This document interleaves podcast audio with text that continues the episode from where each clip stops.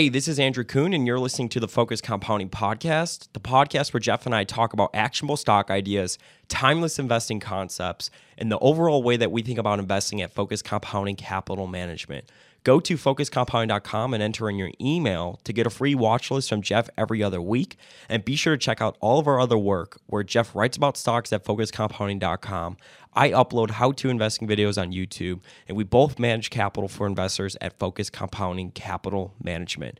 Thanks for listening, and be sure to subscribe to follow along. Welcome, welcome, welcome. How's everybody doing? Hope you are doing well. My name is Andrew Kuhn, Focused Compounding, sitting alongside Geoffrey Gannon. Geoff, how's it going today? It's going very well, Andrew. How's it going with you? It is going great. We hope it's going great for everybody else. Hey, we are going to be in New York, November 11th through the 15th, New York City. So if you are interested in what we're doing here at Focused Compounding, want to learn a little bit more about uh, either the managed accounts or the new fund that we are launching, reach out to me at info at focusedcompounding.com. We've already had probably, you know, a good handful of people that uh, were going to get on the schedule. So it is filling up fast. So definitely reach out to me. Again, that's info at focusedcompounding.com. If you're watching us on YouTube, hit that subscribe button, thumbs this video up. That helps spread the word. Um, and then, of course, if you like the work we're doing, leave us a rating and review, yes. which also helps spread the word. We're trying mm-hmm. to hack the YouTube algorithm. Okay.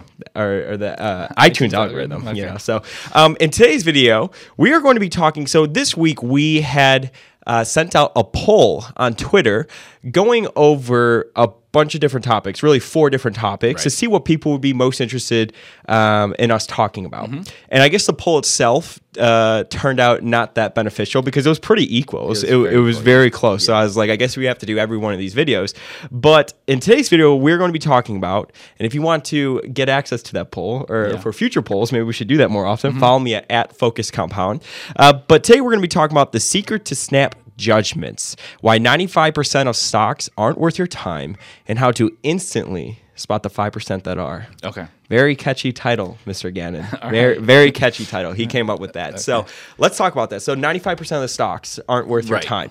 Yeah. Um, That's probably true. Yeah. And I guess it's easier probably if you can, if we could start with how to discourage those 95%. It's probably okay. a lot easier to focus on that than to move or start with why we look for the 5%, 5% of the stocks. Okay. You know, so let's start with the 95%. Okay. So the idea for this um, podcast basically came from uh, reading a uh, Graham and Doddsville interview yeah. with Pabrai.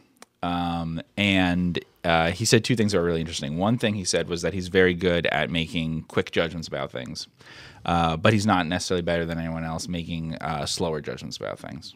So that was the thing about snap judgments. But the other thing he said is basically that he looks at 100 companies and maybe three of them are good, you know, uh, at most or something yeah, like that. Yeah, yeah. And that's true. And that, that's my experience too. You look at a lot of companies and very few. Now, when you say like he he's looking at companies, I mean, what does that mean? He's looking from a bird's eye view. He's looking at like like what we may do with QuickFS, the financials. Is that he's actually reading about the companies? I mean, what does right. that mean? So it could mean um, that you're looking at the like QuickFS.net. You're looking at the financials. You're looking at like 10 year summary financials, yeah. things like that.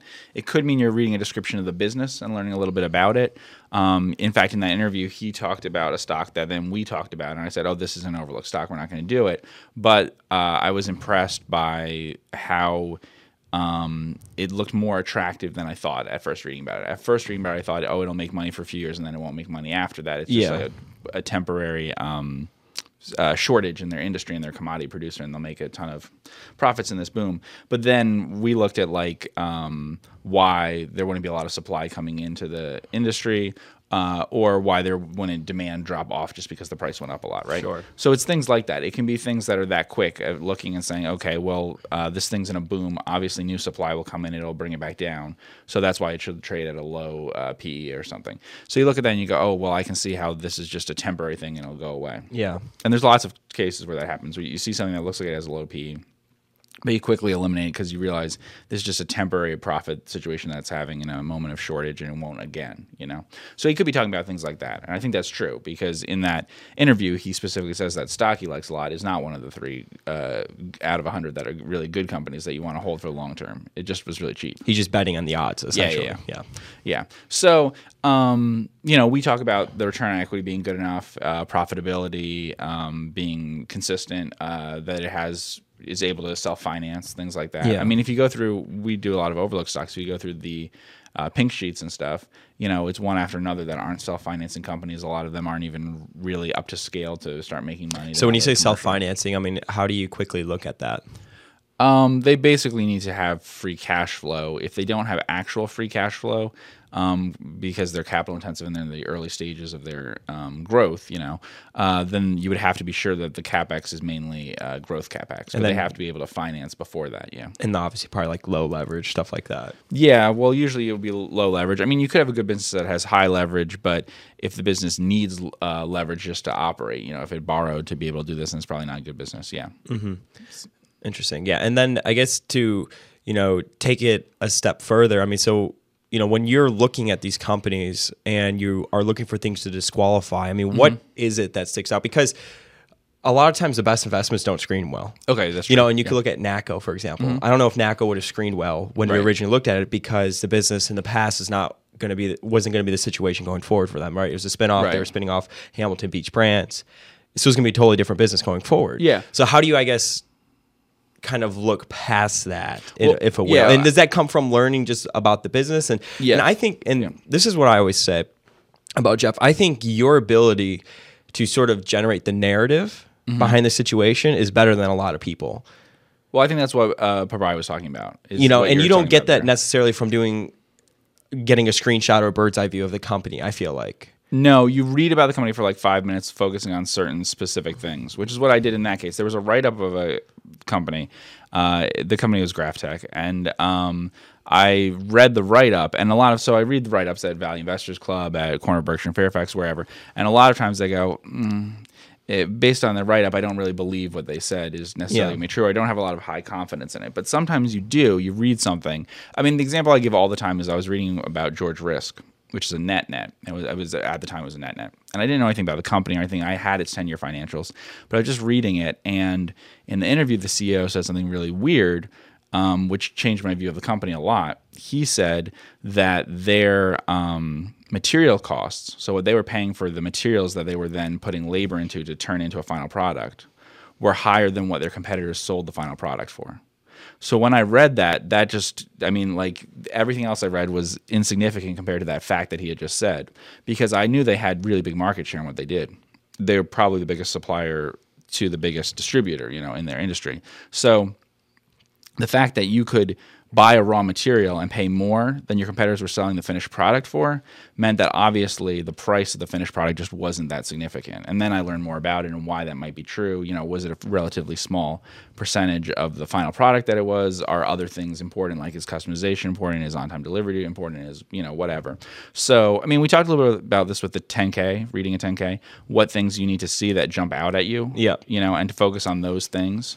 Um, and that's what I'm talking about in terms of like making a snap judgment about the business is that you have to pick up on those things really quickly about whether they're, you know, um, whether they have a competitive advantage. Uh, Buffett talks about this a lot because remember, um, Buffett decides to make an acquisition often like five minutes after hearing about it. Yeah. Right. And so he has to read about the business, hear what they're saying about it, if they send him a letter or something like that, and then decide I want to buy this. Well, the way he can do that is because it's sort of like chess players or something. So the world's best slow playing chess players are often some of the world's best uh, at, at super speed chess, like blitz chess and stuff. They're not as good playing really fast as they are really slow. But if you're good at really slow chess, you're also going to be pretty good at really fast chess too.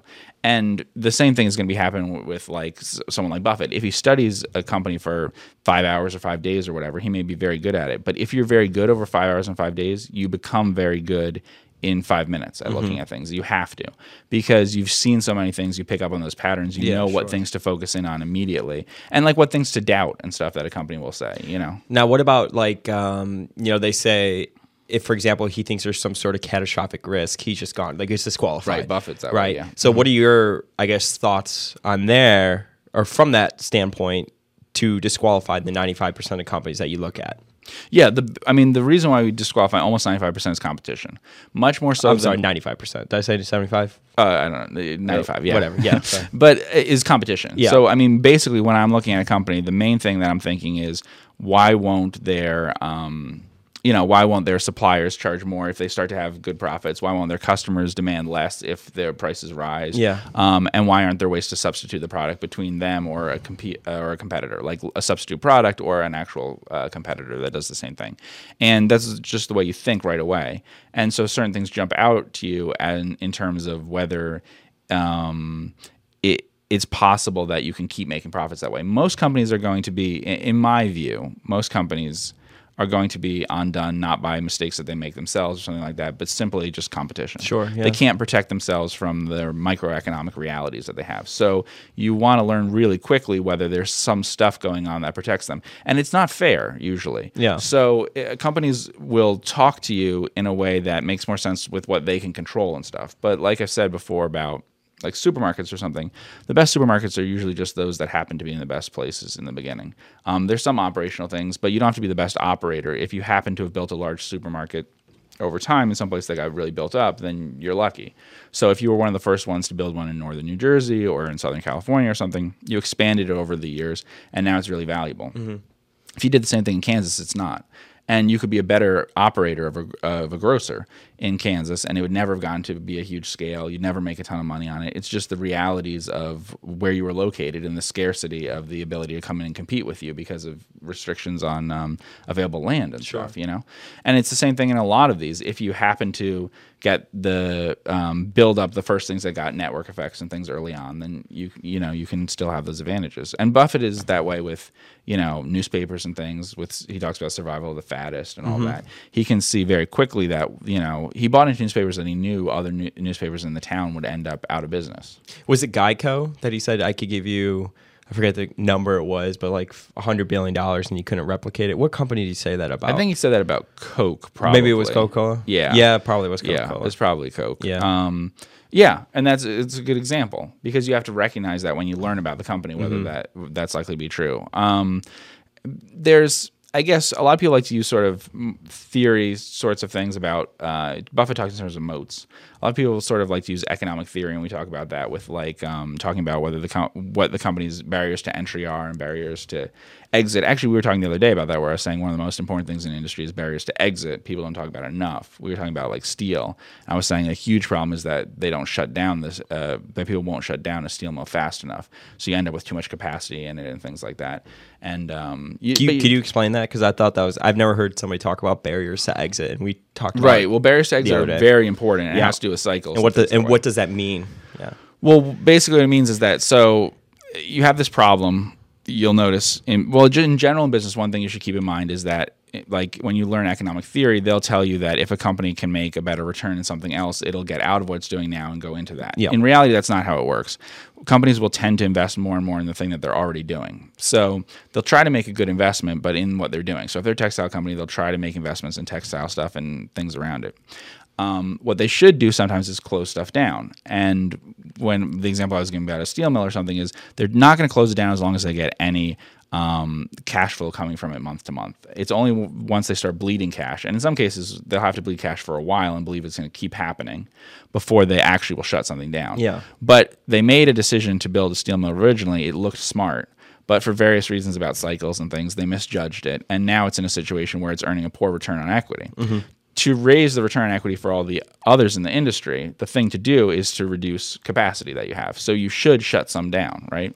But you're not going to because you're still getting money now because your sunk cost, right, that you had in it doesn't matter. So you're earning a poor return on that sunk cost, but as long as you're still getting some money from it, you're likely to keep it open too long. Yeah, and, yeah. and I like the example because we were going through just cycles, mm-hmm. and we talked. This was actually last night. It was like a long yeah. conversation. You were talking about chickens Yes. And how they do it in the chicken in, chicken industry. Mm-hmm.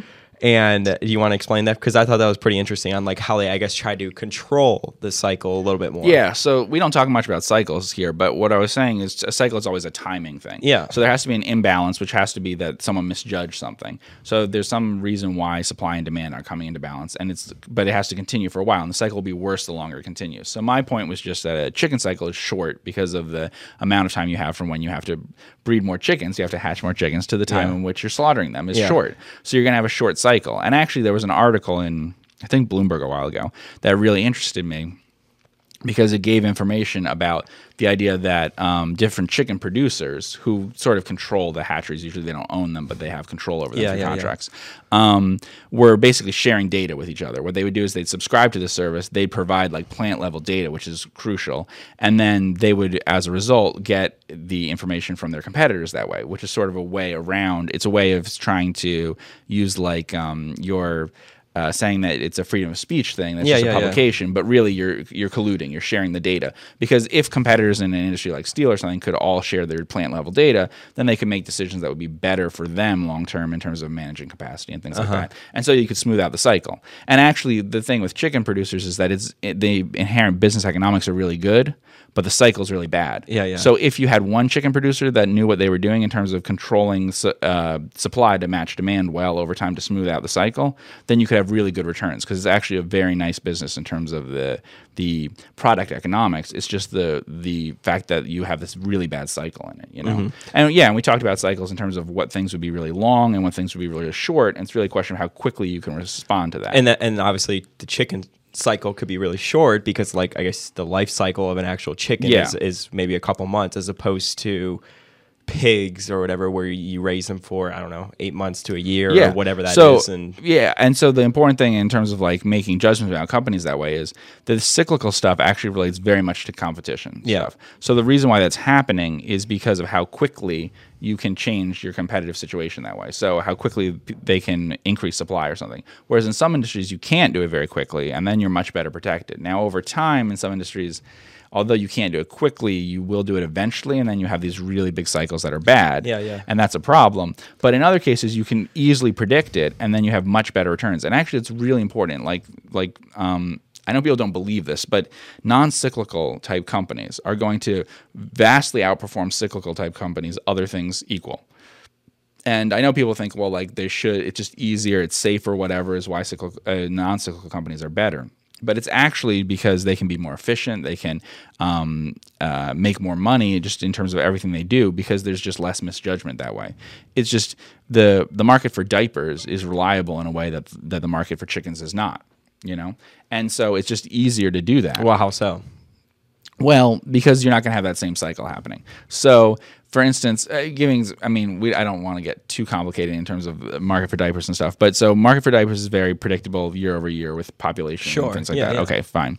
And then you have the issue, you also have certain other constraints, like you have shelf space constraints and stuff, right? So you have that, but you also have that in chicken. But a big difference has to do with um, supply, how quickly you can increase and whether you would. And um, I mean, I won't get all into it. Actually, my mom worked in serving the industry, the tissue paper industry, yeah, which yeah. goes into things like that. And um, there are reasons why they would be very slow to build a whole new plan and to do things like that. So they just they're not going to do that. Um, I, I, mean, I think I've said, given this example before, but um, there was uh, I remember very clearly that in the housing boom, there was a real demand for a product, a, a cheap way of making things instead of using um, uh, better building material that could be used by um, getting paper companies to change over some production for you. And the paper companies were willing to change over the production temporarily to do it, but they weren't willing to build any plants to do it. And the reason why is that unlike the home builders who thought that who were much less concerned about the cycle thing, yeah, the um, paper companies were very aware of what happened when you had too much capacity. Like it's sometimes in newsprint stuff, they had way too much capacity, and so you have these really bad cycles where you have really poor returns for a long time. And so they wouldn't do it, and they would like they weren't willing to build a new plant, even though returns were really great. Yeah, and that's an example of like that w- cycle would have been worse if they had built it, but they knew not to build it. Whereas people who were uh, building materials for homes hadn't seen enough cycles in homes. It, they they thought like a lot of people that that was a very reliable sort of industry, and they you know obviously cause that cycle to be very very bad yeah, yeah, yeah. but that's the thing that you see when you look at these things like talking about cycles is because you you should see in many cases just by reading about a company whether it's likely to have these kinds of cycles or not i mean you could really even by looking at the financials, right? If you see like yes. these the earnings per share just go like crazy one year, I mean, you could really see it from there as right. well, like the volatility in EPS. You can, and that's important. Except um, sometimes you sometimes it's not visible in there yet or like um, like home builders is a good example or something. If you looked at the past like anything related to home construction stuff that way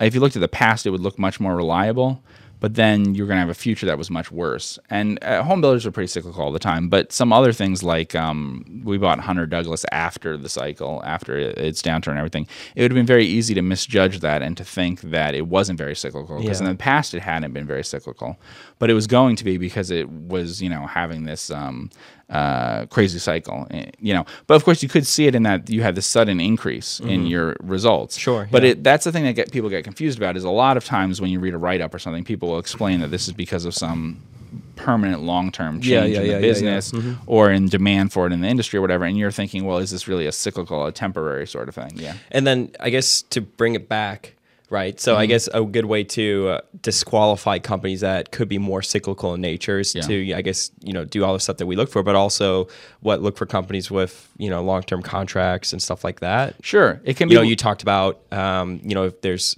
serious competition, look for monopolies, duopolies, mm-hmm. oligopolies. Yeah. yeah. So a few things. One, which we talked about, is that you're going to be you have to be much more careful about anything that uh, will cause a big response either in the input or the output, which is going to so price changes. It's responsiveness to price changes basically. So if you're reading something and you think if a small price change will cause a big change in behavior of my supplier yeah. or a big change in behavior of my customer, then I have to be very careful.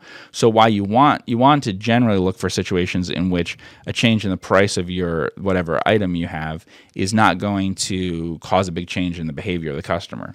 And sometimes it's it'll be, be things where you can't even really tell. Yeah, we were like, talking. We use yeah. the brand or the uh, the example of Hanes Brands. Right. Right. Yeah. We were talking about cotton. Yes. And then what do they do? They use that to make underwear. Right. Exactly. You know, and, and there was a huge increase in the cotton price, and so the question would be whether that would continue and those sorts of things. And there was some concern from people looking at the stock. It might just be short term concern, but it was just concern that okay, well, prices of cotton are, go incredibly high. Doesn't that mean that these companies are going to make a lot less money in the future?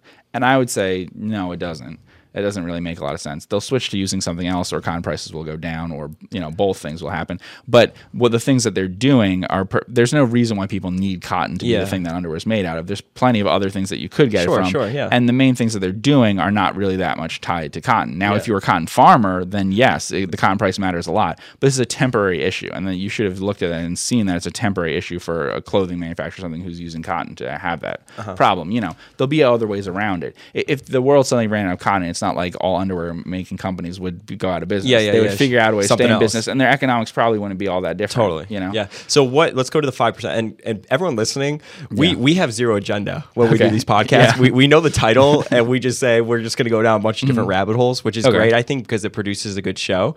Um, so that was interesting, but I just thought I should say, like, we don't script any of this. We know okay. the title, generally what we're going to talk about, and we just kind of let it full flow from there. Right. Um, but okay, so let's go to the five percent. How yes. how to quickly, I guess look at something that is interesting where you're going right. to say okay we should probably look at this a little bit more like what is that okay that for sure you? so like the ones i just said so uh, let's think in terms of suppliers uh, competing um, products and you know substitutes and competitors and then also your customers, right? So any product where if you raise the price on your customer, uh, they wouldn't respond much yeah. in any way. That that's something that you if you see that that's something you circle in the. We're almost like they're forced to continue doing business. They might force you. to be continue doing business with you, or it's such a tiny amount of the end product, or especially things where it's this tiny amount of the end product, and they think it's important for them, and the best thing is when it is it, when they're when it's basically ineffable in some way. It's hard for them to quantify the the benefit that they get. So like it's it. a, like almost like a byproduct of it. Well, well, we talked about this yeah. yesterday with GrafTech. Mm-hmm. So maybe explain what you mean by where it's such a, a small oh, well, percentage. So in the case they were it. talking about with GrafTech is that what they make is uh, a product that um, steel companies would need to buy to keep their plants running, and yet the the report that was written up about it was saying that it's pro- even at very high prices, only about five percent of the total cost of the steel that will be produced using it. Yeah. So it's not a big um, factor, and yet it would stop the production of steel. So you would think that the buyer would be relatively insensitive to price increases up to the point where actually it made sense to like shut down production or something, which would be an incredibly high point. So that would mean the price could keep going up for a long time and it wouldn't stop them. There are other products where that's not true.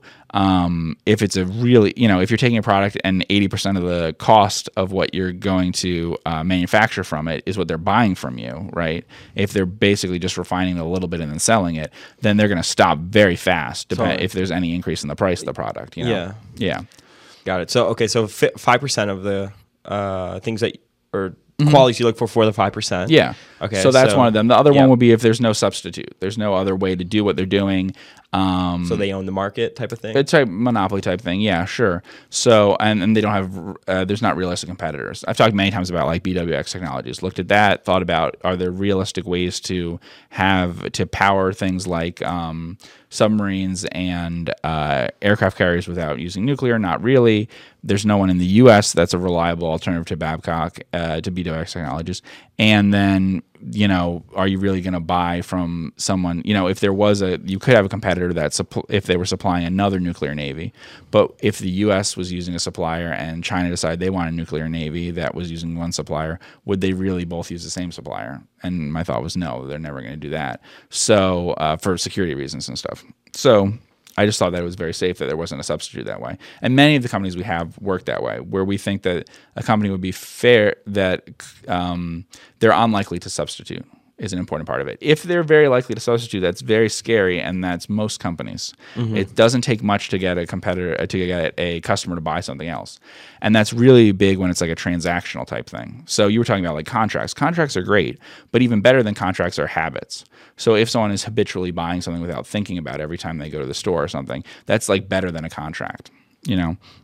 Even I guess relating it back to GrafTech mm-hmm. in that mm-hmm. report he had wrote up um, if they cancel those contracts, whatever, yeah. they would be. Uh, it's like a sixty to seven percent. Yeah, very high uh, contract termination, termination fee. fee. Yeah, absolutely. Know? So you yeah. kind of create inertia in that. Yeah, and well. that was also an indication there where the customers were happy to agree to a fixed purchase thing, um, where they would ha- for a few years they wouldn't be able to raise prices right on them, but they would have to buy that.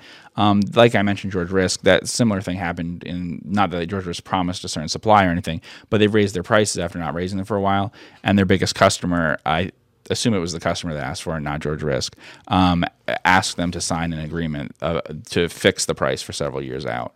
Um, which can be an indication when a customer is eager to do that, that you have a lot of um, uh, pricing power and stuff. Sure. Because the reason why I suggest that um, is not so much that they're trying to control the price. It could be. Like those companies could have been, I'm worried the price will go even higher, but I don't believe that. What I think they were really doing is trying to make sure they had a secure supply. And I think that was the same case in like George Risk and stuff. They became concerned that um, they might not have a constant supply of something, or or that the price could keep getting raised on them a little bit too. But yeah, whenever they're eager to sign that sort of deal, and we've had many things that have contracts, but but yeah, brands and things are just as good that way in terms of if someone keeps buying them just out of habit. Yeah, uh, you know the things that we've talked about before that you don't want are things where the customer is very well educated about it. They think a lot about it. They can say no for a long time before buying it. They can put off the purchase. You know, whatever. I mean, so there are companies that have very strong competitive positions in in um, like washing machines and stuff. But washing machines are a worse business than chewing gum for the reasons that I just explained, which are like the the extent to which someone thinks about the competing products and the substitutes and things like that for washing machine is just really high um, versus they just don't think at all about what price they're really paying for gum. They don't compare across like if I buy a lot of gum here, if I buy a little bit here, what am I doing? They don't know how much gum they're really chewing.